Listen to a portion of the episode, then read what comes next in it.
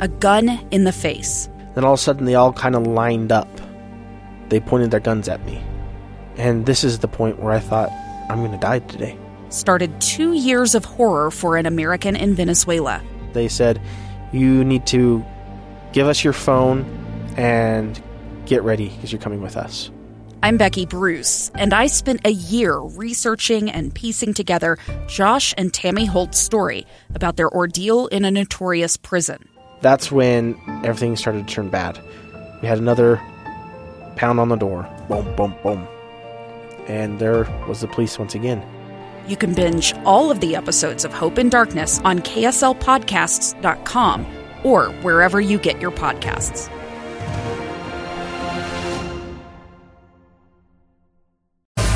Hey, welcome back to the program. This is Live Mic. You're listening to episode five. I'm uh, Lee Lonsberry. Honored that you'd be listening to this program today. Uh, please tune back in tomorrow. And if you wouldn't mind, invite your friends to listen and invite your family members to listen. I am going to do my best to, to bring you content that's interesting and, uh, if nothing else, have a conversation with you uh, like a friend each day. We, right now, though, uh, need to turn our attention to uh, an article that was printed in the Washington Post. There's some been allegations made against the Church of Jesus Christ of Latter-day Saints. It is alleged that a former employee has put together a document and submitted that document to the IRS claiming uh, misdeeds by the church and its financial operations. The church just recently has responded, and I'd like to, I'm going to read verbatim uh, this statement, which comes from the first presidency of the Church of Jesus Christ of Latter day Saints in response to this Washington Post article. It reads uh, We take seriously the responsibility to care for the tithes and donations received from members. The vast majority of these funds are used immediately to meet the needs of the growing church, including more meeting houses, temples, education, humanitarian work, and missionary efforts throughout the world. Over many years, a portion is methodically safeguarded through wise financial management and the building of a prudent reserve for the future. This is a sound doctrinal and financial principle taught by the Savior in the parable of the talents and lived by the church and its members all church funds exist for no other reason than to support the church's divinely appointed mission. Claims being currently circulated are based on a narrow perspective and limited information. The church complies with all applicable law governing our donations, investments, taxes, and reserves we continue to welcome the opportunity to work with officials to address questions that they may have. That again was a, uh, a, statement released by the first presidency of the Church of Jesus Christ of Latter-day Saints. That comes just after last night we saw an article by the Washington Post uh, alleging that uh, a former employee of the church uh, had made some allegations of, of misdeeds uh, in the financial area uh, of the church and its doings. I have invited into the studio uh, opinion editor for, opinion editor for the Deseret News, Boyd Matheson. He also hosts Inside Sources here on the program. And I'm going to ask you flat out, sir, w- w- what do you make of all this? So uh, it's interesting that the Washington Post, uh, you know, came up with uh, with this story and and went down the path of uh, reporting this out uh, in this way. I think if you as an observer, if you looked at the headline, uh, to me the headline would would probably be more something like the the Washington Post raised a question about the church's finances, and the answer is as old as Egypt.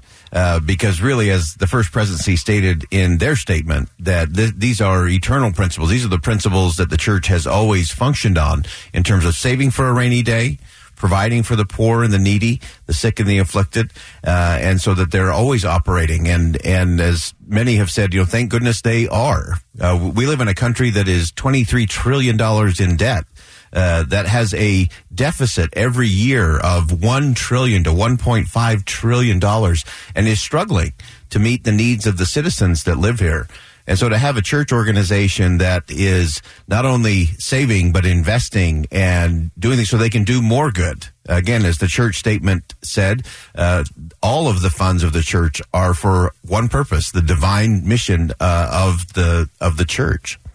I want to point out real briefly the the circumstances under which this individual uh, gets the title of whistleblower. Uh, in in this era of, of, law and statute, whistleblower means certain things, and in this in this instance, uh, when the, the, nature of his of the allegations he makes, if uh, ever proven to be true, uh, which again, according to this statement by the first presidency of the Church of Jesus Christ of Latter Day Saints, claims that the, everything is being done above board.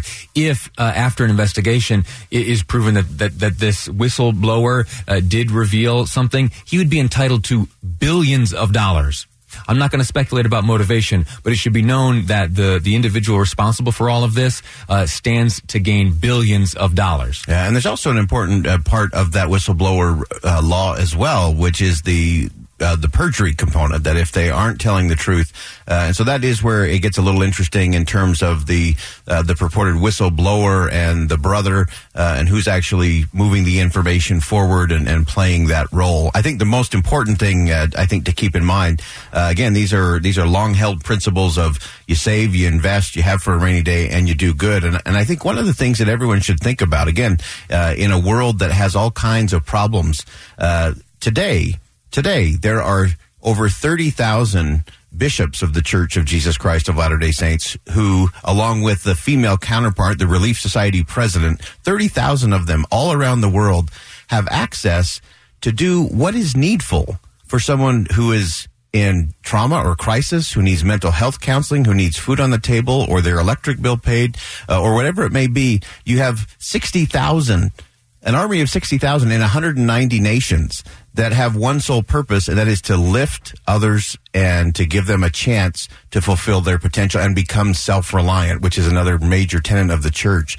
Uh, and so all of this, I think, is it's important to keep in mind uh, that they have been talking about this as recently as the last October conference, just a couple months ago. President Nelson uh, went through some of the over two billion dollars that the church has given through humanitarian efforts, uh, through earthquakes, tsunamis, fires, floods, uh, and so there is a, a tremendous amount of good that is moving forward there uh, and doing it. People should applaud and, and maybe even model a system that is working to lift people up and make a difference in the world. I'll paraphrase a quote I heard from Senator Romney on this. He said, uh, "He said, well, if these numbers are correct, it appears the church is not only safe for a rainy day, but for a rainy decade." Yeah, that's right. And and we are due we are due for a, a, downturn. And again, being ready for those kinds of things. You you can't start preparing uh, when the rain starts falling. It's too late. I want to do three things here before we wrap up. Number one, I want to, uh, of course, disclose that this radio station, KSL News Radio, is owned by the Church of Jesus Christ of Latter Day Saints. Uh, second, I want to invite you to go over to our, our, sister publication, the Deseret News, and read an article by Tad Walch. It, uh, the headline